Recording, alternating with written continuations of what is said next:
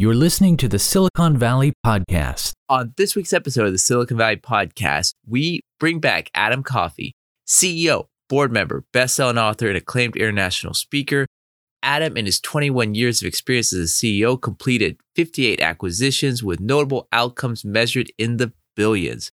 On this week's episode, we talk about Adam's new book, and we talk about the private equity pyramid, growth stages and revenue milestones, building a great culture, unit economics and financial fundamentals, product based business essentials, and much more. All right, let's begin this week's episode of the Silicon Valley Podcast. Enjoy. Welcome to the Silicon Valley Podcast with your host, Sean Flynn, who interviews famous entrepreneurs, venture capitalists, and leaders in tech. Learn their secrets and see tomorrow's world today. Adam, I'm super excited to have you on this week's episode of the Silicon Valley Podcast. Now, we've had you on the show before. For our audience out there, please recommend going to our archive and checking out that episode. It was a fantastic episode on private equity. There's so much covered, but between then and now, update us what you've been up to. And also for our audience that maybe have not listened to that podcast, give us a brief introduction of your career up until this point. Yeah, sure. Hey, Sean, it's good to see you. Hello to all your listeners. It's good to be back. Glad to be back that means I wasn't horrible the first time, right? You know, and and you could stomach another hour with me or 45 minutes or whatever. So I'm glad to be here. Hello to all your listeners out there. So for those who don't know me, four things about me. Number one, veteran US Army. Military taught a young version of me something about discipline, teamwork, leadership. Engineering and a pilot. Engineering made me a, a meticulous planner. Being a pilot, just recently did it really dawn on me that my philosophy about about when I'm building an empire and designing, I design from the end back. I pick my exit point and I reverse engineer it. And it dawned on me that comes from being a pilot. Pilots don't take off without knowing where you're going. You plan from the destination back to where you're taking off from and you plan your route. And so, such a, an integral part of my life is the idea of designing my exit first and then reverse engineering the company that I, am building and working with. I blame being an engineer for meticulous planning. I blame pilots for teaching me how to start something with an end in mind. And then 10 years at General Electric. I worked at GE during the Camelot era, Jack Welch at the helm. Fortune number one on the Fortune 500 list. Tech doesn't exist yet. This company is growing so fast. It's growing, it's doubling in size every 2.8 years. The world's largest company is doubling every 2.8 years. And it also dawned on me recently that's where my mantra for achieving at least a 30% plus compound annual growth rate comes from. Because if you hit 30% growth, you're going to double your company in size in 2.8 years. I learned how to do this as a young executive working for Jack at General Electric. And then came a 21 year career as a CEO, building three national companies for nine different private equity firms and multiple exits along the way. I was a buy and build guy, a turnaround guy. I bought 58 companies. I have billions in exits. I think the last count was 2.48 billion in uh, successful exits. And then then about the time you and I last spoke, I was bored. I don't know if I had rotated out of the seat then or if I was in the process of doing it, but what happened? So I got bored after 21 years of building companies for private equity. I was just bored. I was bored impacting one company at a time. And I really had wanted to inspire a generation. I started writing my books, which are all up there. And I loved working with multiple companies at a time. So I left the CEO seat. I told the world I'm done being a CEO. CEO. I went ahead and started a consulting business and I'm having more, I'm working more hours today than I worked as a CEO. I'm actually making more money than I made as a CEO. And I thought my biggest paydays were behind me. I'm learning my biggest paydays are still yet to come in front of me. And as I'm looking through the world as a CEO, you have to ignore everything that's the, all the opportunities that are around you because you're locked in on running your one company. And when you free yourself of the bonds of one company as a CEO, it's like all of a sudden opportunity just starts coming, falling out of the sky. Today, I'm doing three things primarily. I'm still working with private equity. I'm doing operating partner kind of work. I work with about a dozen different firms. I sit on some boards. I invest in firms and funds. I help them evaluate investments. I help them coach, mentor CEOs. And so I'm still doing the PE thing, just doing it from a different side of the table now and not the tactical execution guy running a company. I help them with strategy, with investments and coaching other people who are, are responsible for tactical execution now. I'm also working with founders. I have a peer group with about 40 people in it. I call it the chairman group. It's think of like Vistage or YPO, but at a high level, taught by me. And these are successful entrepreneurs, some with revenues measured in the hundreds of millions. And so, where do they go for a, a peer group? I, I, like to think I'm one of the Cadillac peer groups that are out there. So, I'm doing that. Also, working with founders one on one who at some point will be exiting, most likely to private equity. So, I help private equity evaluate risk and decide what to buy. I help founders by addressing the risk so that the PE firms never see it because we've already addressed it so that they can sell for maximum value. And so I'm also working with founders, still writing books. I'm now teaching seminars on a global basis. Hundreds of entrepreneurs will fly into Dallas here to see me. I do them all here locally. And uh, I do a, a, seminars a year that people get to come and and and hang out with me for three four days at a time. Um, and those have been a huge success. And I'm still writing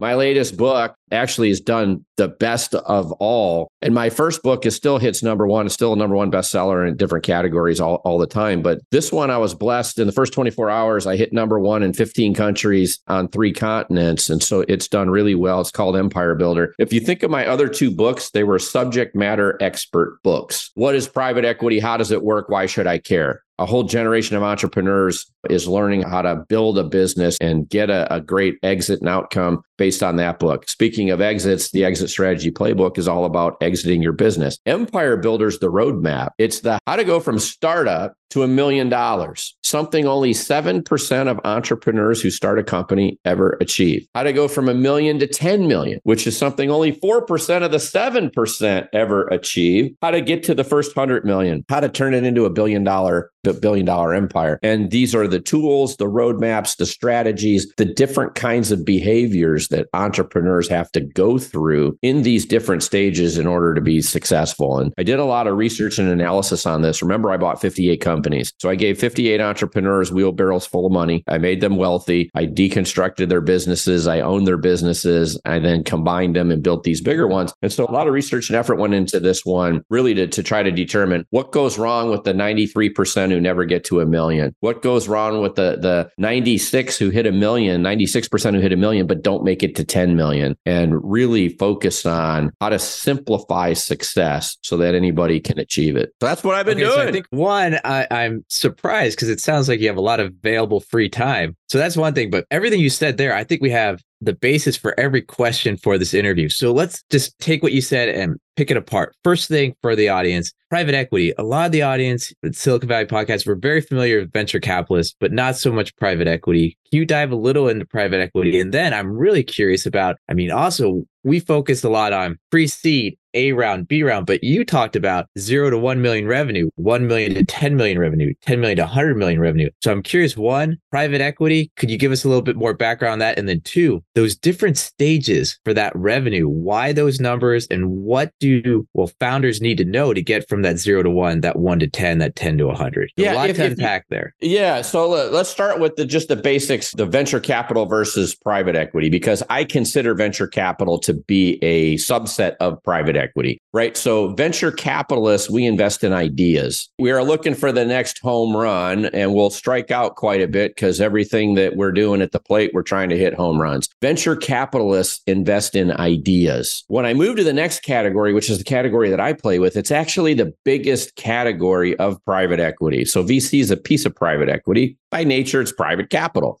But the place where I play is called buyout funds. Buyout funds are the largest segment of private equity. Buyout funds buy mature companies, and these are companies that have a history, maybe good or bad, but they have a history and they've survived. If I look at the three empires that I built, each company before I got there as a CEO and did something special with it had been in business for over 40 years. And so for order over 40 years, somebody owned it. They had customers they were serving. There was revenue, there was growth, there were good times, bad times. Usually when I come in, it's a turnaround. There's something that went south south We forgot how to grow. We're struggling. And I get to a business and it's been stagnant. Something's wrong with it. But buyout funds, by their very nature, have to buy a controlling interest in the investments that they make. So, private equity, generally speaking, think of mutual funds. Mutual funds aggregate money from a bunch of investors. They can then run out. A fund manager decides what to buy. The people who invest have no say on what gets bought, but they can decide when to stay, when to come, when to go, and they have total liquidity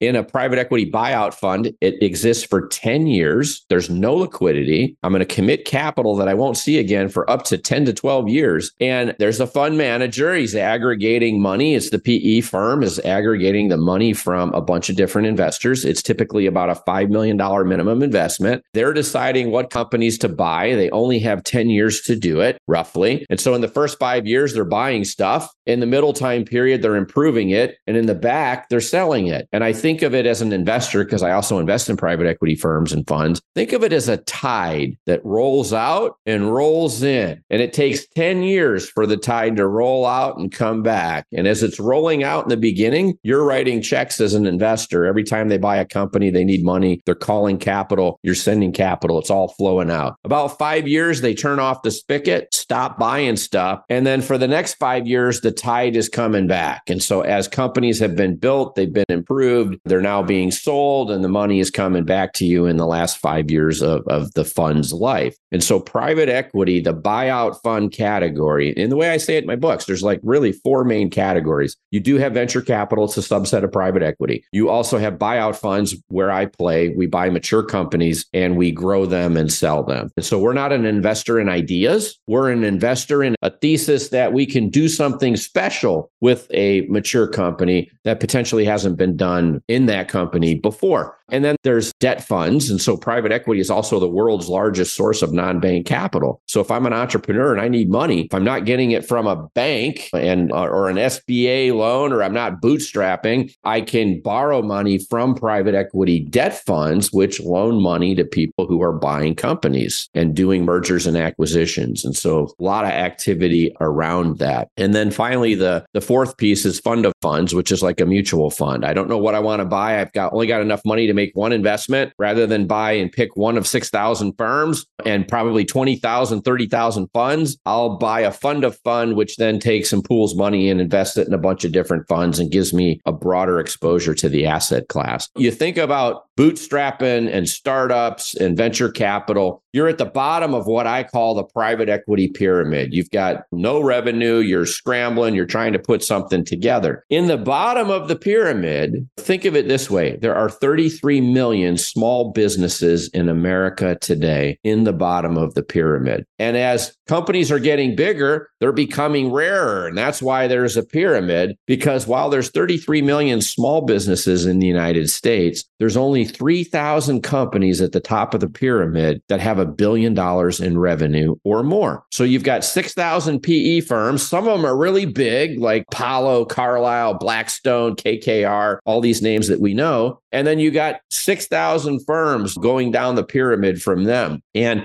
they all do the same exact thing in the buyout fund category. They all invest six to 8% of their fund in any one company. And they're going to hold it for roughly about five years. And they're trying to get about a three times multiple of invested capital. Because of the hold period, only five years, big funds like Apollo, KKR, Blackstone, they would raise like a 10 to 30 billion dollar fund. They can't buy small companies because there's not enough time. It would take them 100 years to put 30 billion to work if I'm buying a bunch of small companies. And so big firms buy big companies, small firms buy small companies because there's so many more small companies than there are large. The prices we pay for those is a lot less. Last roll up I did, I bought 23 companies. On average, I paid 5 times. These companies fit in the bottom two runs of the pyramid. When I put them together, I've climbed the pyramid and I sold it for 14 times because I'm now a bigger company. I'm rarer. These bigger funds have fewer things to buy. And so they pay up and there's a, a different kind of competition. And that causes the multiple expansion to happen. And as a result, I can buy small companies cheaper, put them together, sell a big company for more. So when I'm talking to you in my book about like the stages of growth, what I'm in my mind tying these different stages to, how do I get out of the gates? How do I get revenue? And for me, it, it's like, so not, not too long ago, I went over to see a, billionaire friend and he was talking to me about his business, large business that was struggling. And multiple CEOs have tried to fix this and have failed. And he's like, why can't anybody get this right? And I said, it's because everybody's trying to fix world hunger. You got this big, giant, multi billion dollar company that your people are trying to fix. And at the end of the day, we got to break it down to unit level economics. You know, if I can fix one truck, one service call, and one technician, if I can fix that event all the way through my supply chain, I've just fixed your $6 billion company. And I fixed it by going to the unit level economics, getting it dialed in, and then replicating it across 6,000 trucks. And it dawned on me that one of the mistakes that entrepreneurs make when they're starting out is they don't understand the basics around unit level economics. Early in this book, I talk about, first of all, we need to think about when we're starting a company, we want to think about something Warren Buffett once said, which is don't invest in something you don't understand. Well, if I'm starting a company, the way I think of it is invest in what people need. Let's talk about needs versus wants. I need to have my toilet fixed when it's clogged. I need my roof fixed when it's raining on my head and I'm sitting in my living room. I need certain things. I want a dress for Friday night, my wife. I need a new outfit. I want a new truck. I want my big four by four monster truck. I have needs, I have wants. This world is volatile. It's a volatile place. Economic cycles are happening quicker and there's like volatility everywhere. If I'm a business that's focused on needs, you can delay the spend on needs somewhat, but at the end of the day it's like you you can't forego the expense forever. Great example, I built an empire in laundry in commercial laundry, right? I learned during the Great Recession that people who are unemployed don't do as much laundry as people who are employed. But even if I'm unemployed at some level, I got to do laundry. It's a need. And if I focus on building a company around needs, not wants, then at the end of the day, I'm not as, I'm insulated from economic cycles and downturns. So from there, I'd rather have recurrent revenue rather than project based revenue. If I have regularly recurring revenue, if I'm servicing needs, I have a much higher probability of success building a company and then selling it for a high price. And in the first 100,000, before I can build a billion dollar business, I have to build a perfect $100,000 business, a perfect million dollar business. And so in my book, I talk about this mythical landscaping company that we're going to start. And what's my unit level economics? It's one truck, one crew of two people, and a lawnmower, a weed whacker, and a blower. How many lawns can they cut in a day? How much revenue can I charge per lawn? That's my revenue per unit level economic. How much does it cost to put that crew in a truck and have them working every day? And it's like, that's my cost. I need, I apply this thing I call the 30 20 10 rule. I need at least 30% gross margin in order for my company to be successful. I need my back office or SG&A to be less than 20% because I need a minimum 10% profit, net profit at the bottom. And so if I focus on needs, not wants, if I focus on recurrent revenue streams versus project based, and if I think about getting my unit level economics dialed in at 30, 20, 10, then I can now make a mathematical formula for how many crews I need to get to a million dollars, how many crews I need to get to $10 million, what are my capital expenditures to get to a million, to get to 10 million. And I, I can create this basic formula for success. And if the company works small, I promise you it will work big. And the biggest mistake I see entrepreneurs making is that they focus on the wrong things. And so if I get the unit level economics right, what do they say in the world of VC in your world? It's, it's like fail fast, fail often. Time is what we can't buy, Sean. That's the one thing we don't have. So we need to make it work small, we can if we get it working small we can then scale and then i turn to what are the tools to scale in different sizes basic differences between private equity the pyramid and just some of the learnings i didn't mean to go off on like this 15 minute tangent my apologies no, Adam, that was perfect. More questions. One, find out a little bit more about economics, but even before that, why that zero to one? What happens at 1 million? What happens at 10 million? What happens at 100? Why were those picked out?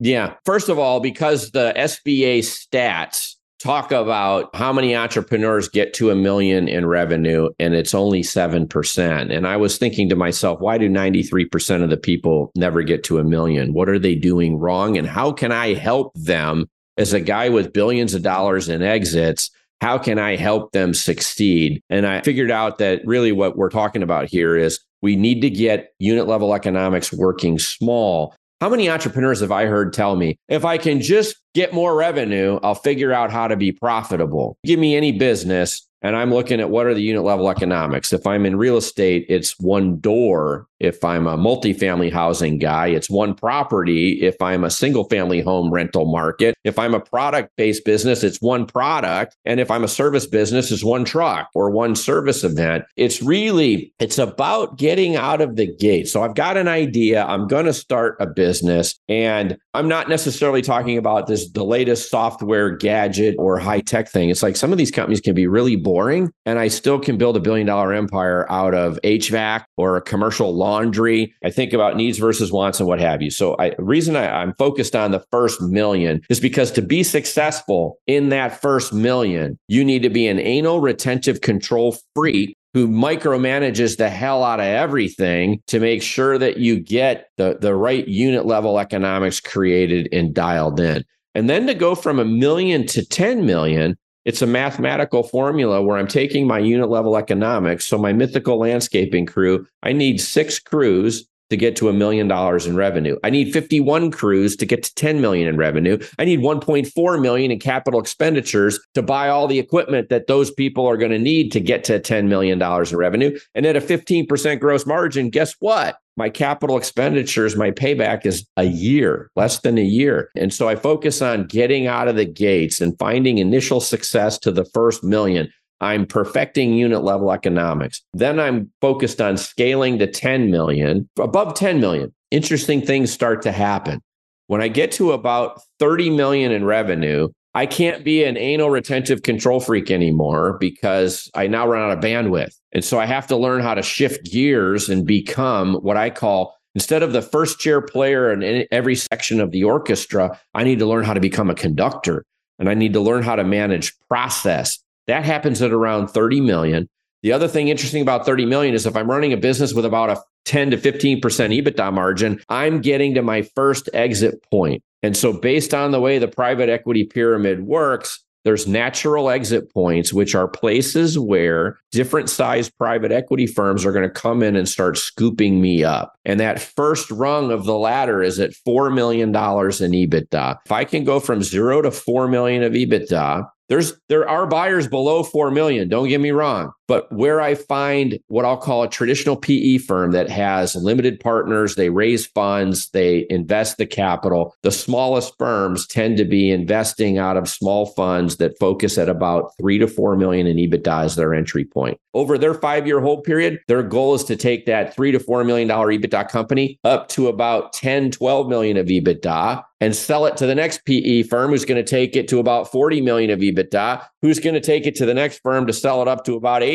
million, up to the next firm that's going to go to 150, 200 million of EBITDA, and then finally private company. There are five natural swim lanes that PE is swimming in looking for stuff to buy. And it's like a relay race. And so I'm building a company as I'm running around I'm passing the baton from one buyer. I'm a seller now. I'm passing it to a buyer. And then they take the baton and they take it up to the next level. And it's all based on that original math I told you. They all invest six to 8% of their fund in any one company, never more than 12% for asset diversification rules that they build into their charter. Boy, if we can learn just how private equity really works and works well, and we understand that, we can I don't want to call it manipulate because that sounds like a bad word, but I can feed it what it needs to take from it what I want, which is wealth and the capital I need to grow from various stages. So, million dollars was let's be a unicorn already, not the billion dollar kind, but the kind that's the 93% who fail to get to a million. Let's be one of the 7% that gets to a million. And then the data surrounds 10 million. Let's be one of the 4% that gets there now let's go cook with gas. And first exit comes in at about 30 million. Second exit, depending on margins of the business. My next exit point is really I want to get to 10 million of EBITDA or a little bit higher, between 10 and 15. natural selling point. I get multiple expansion as my reward. Bigger firms are going to buy me. And so I'm really, when I'm thinking about someone who's starting up and building a business, first of all, I love buying existing businesses to serve as a platform because they have a history of revenue and customers. I can analyze the financials and I can make my own assessment as to how good they are. I think that's potentially the best way to look at it. And, and so as I'm building this empire, I've got these different points where activities taking place. And that's so that's why I picked 1 million, 10 million, 100 million. And I don't want to build a business. So if I can get to 10 million of EBITDA, I don't want to own a business larger than that as a sole shareholder. I really don't. I want to bring in institutional capital. And here's a, another issue, Sean. When I talk to entrepreneurs, people who are running on their own, they haven't yet sold to institutional capital. If I build a spreadsheet, what size are you today? What's your growth rate? Where are you going to be at in five years and in 10 years? What do you think your multiple's worth that you're going to sell for? And then I show them a different path. Okay. Assume you sell to me today and you t-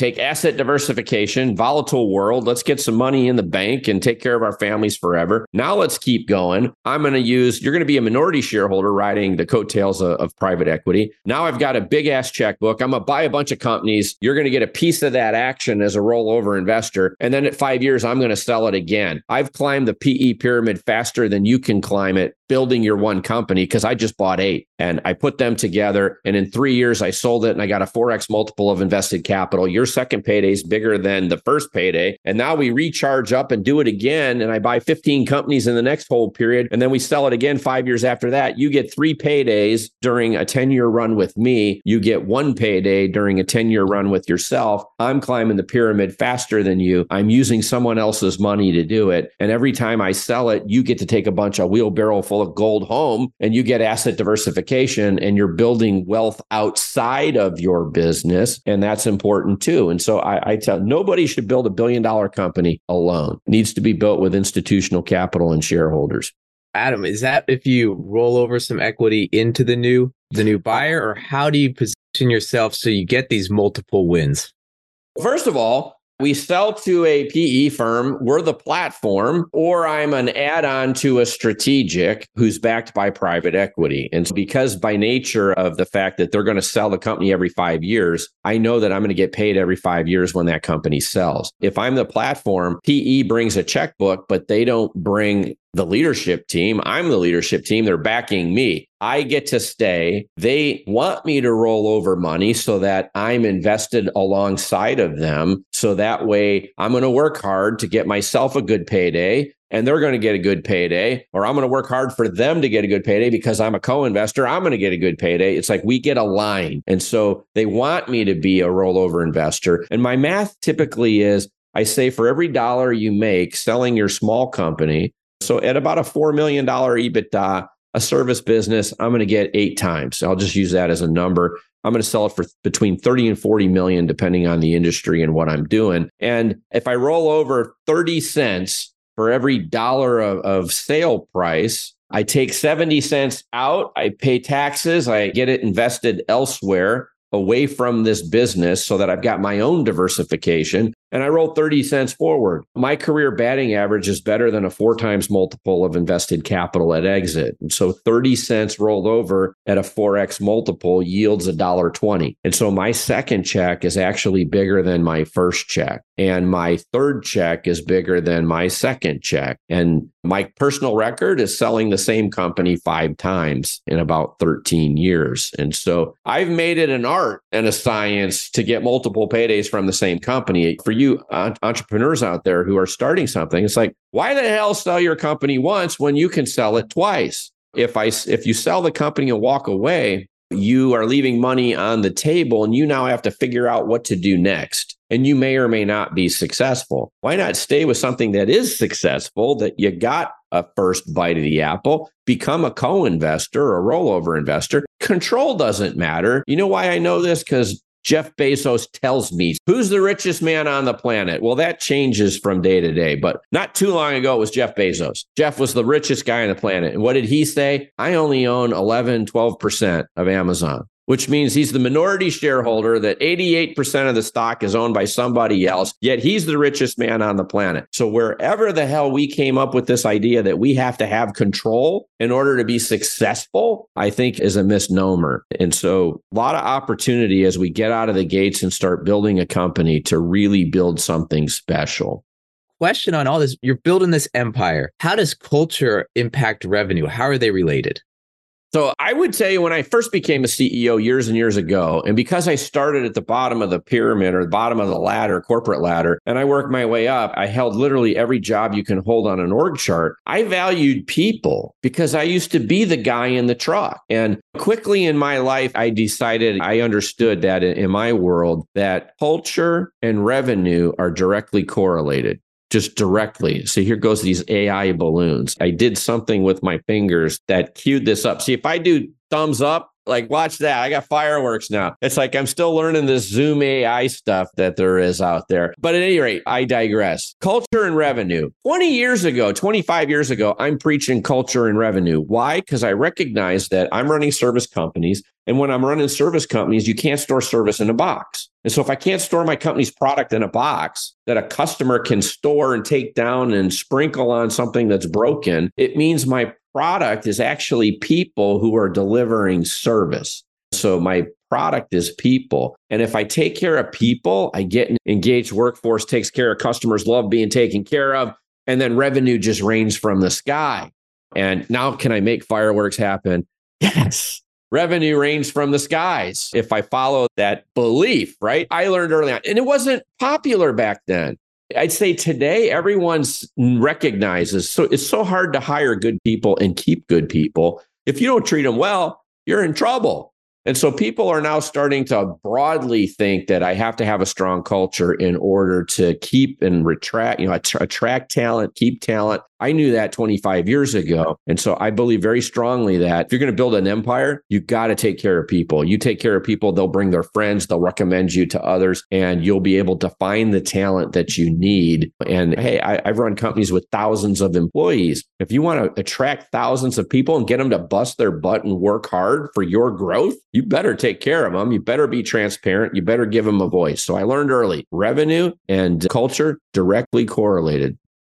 There's one thing in your book that when I looked at it, it was one of those, this is so obvious, but at the same time, I don't think it's talked about. And that had to do with who owns price at a company and the growth levers that one can pull. Can you talk about that? It's interesting you mentioned price because in every company, I'm not talking some, or most in every company I've ever run or looked at, nobody owned price. Nobody was maximizing price. Think about price for a minute. What's been happening in the last couple of years in our economy, inflation, prices for everything's going up. I would tell you, even if the cost of your products or services haven't been going up, you've got perfect air cover today to be raising prices, and no one cares because everyone's paying more for everything. So go get you some price. But when I think about organic growth, I can either sell the same amount of stuff for a higher price that's organic growth. My revenue will go up, my earnings will go up, or I can sell more stuff at the same price. That's organic growth, or my perfect position to be in. Let's sell more stuff and at a higher price, and I get a higher organic growth rate and I get a faster growth rate in earnings than I do top line because I'm every penny I raise price immediately follows falls to the bottom line. My cost hasn't gone up because I raised my price.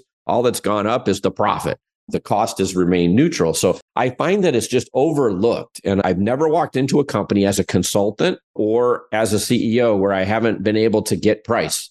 People leave price on the table. So what happens is about every three years, CEO bitches and I need price. And the sales team goes out and scrambles and they raise prices and we get some price. And then everybody goes back to their day job and no one's managing price. And so one of the early hires I like to make in a company is to hire someone to manage and own price. I need to make it an actual, somebody's got to own this. And as I'm planning the different growth, what's my five year hold period? What's my five year strategy to my next exit? And at what size do I want to get to? And how do I maximize my potential opportunity between where I'm at and where I want to get?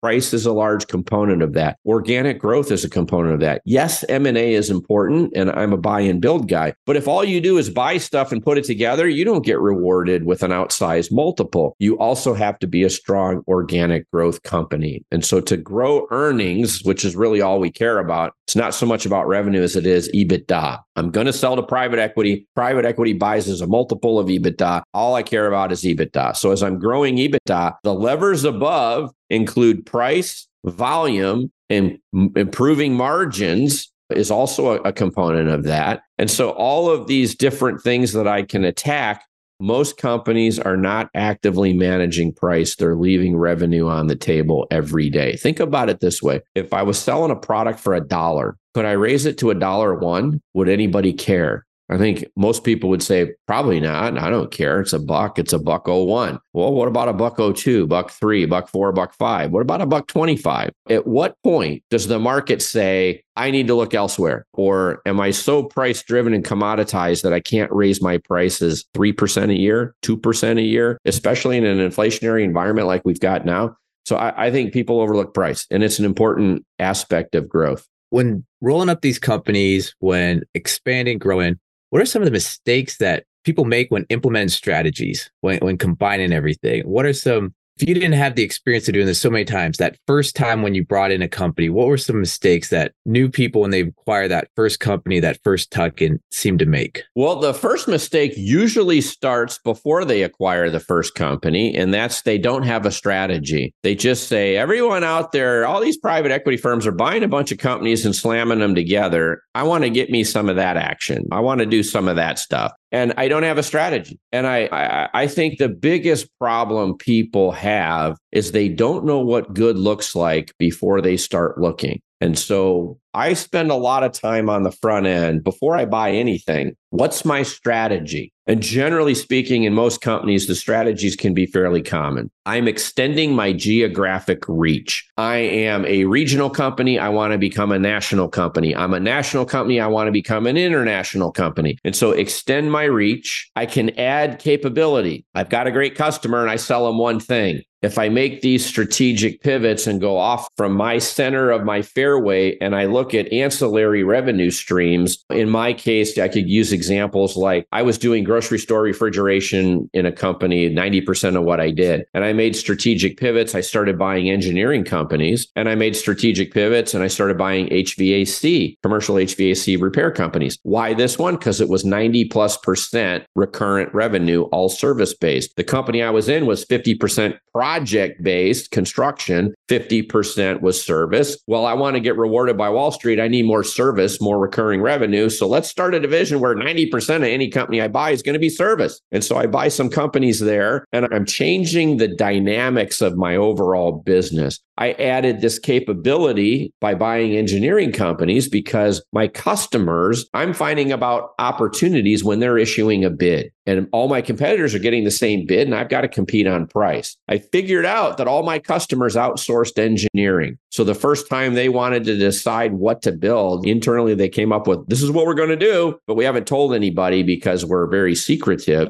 The first thing they hired to go outside was engineering to design the stores that they wanted to build. And I found out, boy, if I do the engineering, I know a year or two in advance where they're going to spend money, what they're going to build. And I've got a couple years advance notice to take the bid off the table before it ever becomes a bid. And so I start creating an ecosystem around a customer. I'm making these strategic pivots. And every time I make a pivot, I'm generally buying a company to give me the capability so that I don't have to develop it. I'm buying expertise in a new revenue stream that's adjacent to what I've already got. So I'm extending my reach. I'm strategically making pivots to add capability. And then usually for me in a service business, I'm adding density. The evil part of guys in trucks, not to sound sexist, ladies, just most of the companies I've run have been guys in trucks doing dirty jobs, as Mike Rowe likes to say. And when I think about that stuff, most of the time I need a lot of work to do in a small geography so that they spend more time fixing things, building things, installing things, and less time driving because driving, they're not making any revenue. It's wasted time. I don't want them doing paperwork. I call it the difference between high value work and low value work. And the way I get trained people or tradespeople to do more high value work is I have to have more density. A lot of clients in a small geography. So my strategy, extend the footprint, make pivots, add capability, and then add density. Now I know what I'm doing. Now I can look at each of those segments and say, what would the perfect company look like? Before I ever go out looking to buy anything, just what would the perfect acquisition look like? And I'll build a profile. I'm looking for entrepreneurs of a certain age I'm looking for entrepreneurs of a certain revenue size, a certain earnings size, and I'm looking for people who will stay, become a rollover investor and help me build. Or if I don't have risk and revenue retention, I want entrepreneurs who are going to leave and just give me their book of business because that's what I'm buying. And, and I've done it both ways. So I come up with a very detailed thesis around what the strategy is, what good looks like. And then I'm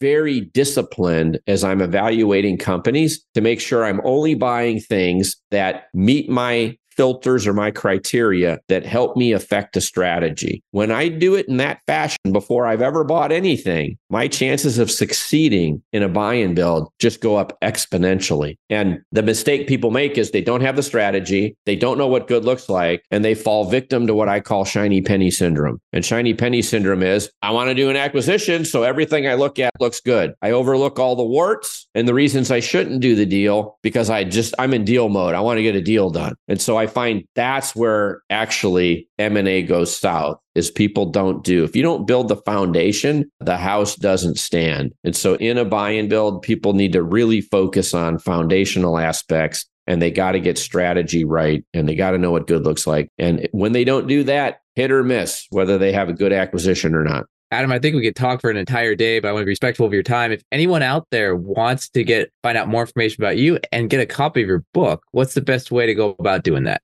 Well, Amazon, Apple, hardcover, softcover, the Audible version of this one actually got delayed. It's it's done. I'm waiting for it. it should be out any day now. My my books are available anywhere you buy books, or you can go to adamcoffey.com, C O F F E Y.com. You can find me on LinkedIn. I engage with people every day on LinkedIn. They're reaching out from all over the globe. I love that. I don't have a team of people who give you some form response. It's me. Be patient and be persistent, but I do try to answer people and thank them for reaching out. And if I can be helpful to people, I, I, try to be helpful to people. So I think that's the the the best way to to do it. You can engage with me in different ways. There's like there's opportunities like this where it's a podcast. It's free. They don't have to they don't have to buy anything. My books, if you're a Kindle person, are all like three bucks. And I, I donate all my royalties to charity. So it's never been about money with my books. It's about helping entrepreneurs and educating them. You can reach out to me. I teach seminars. There's just many different ways to reach out to me. But I appreciate everybody out there who does reach out to me and engages with my material. Fantastic. We'll have links in the show notes. And for our audience out there, please check out the Silicon Valley podcast.com where we'll have this, our archived episodes, and you'll find out what we're up to. And when I'm not the host of the Silicon Valley podcast, I'm an investment banker focused on mergers, acquisition, growth capital. But with that, the Silicon Valley podcast. Thank you for listening to the Silicon Valley Podcast. To access our resources, visit us at the siliconvalleypodcast.com and follow our host on Twitter, Facebook, and LinkedIn at Sean Flynn SV. This show is for entertainment purposes only. Before making any decisions, consult a professional.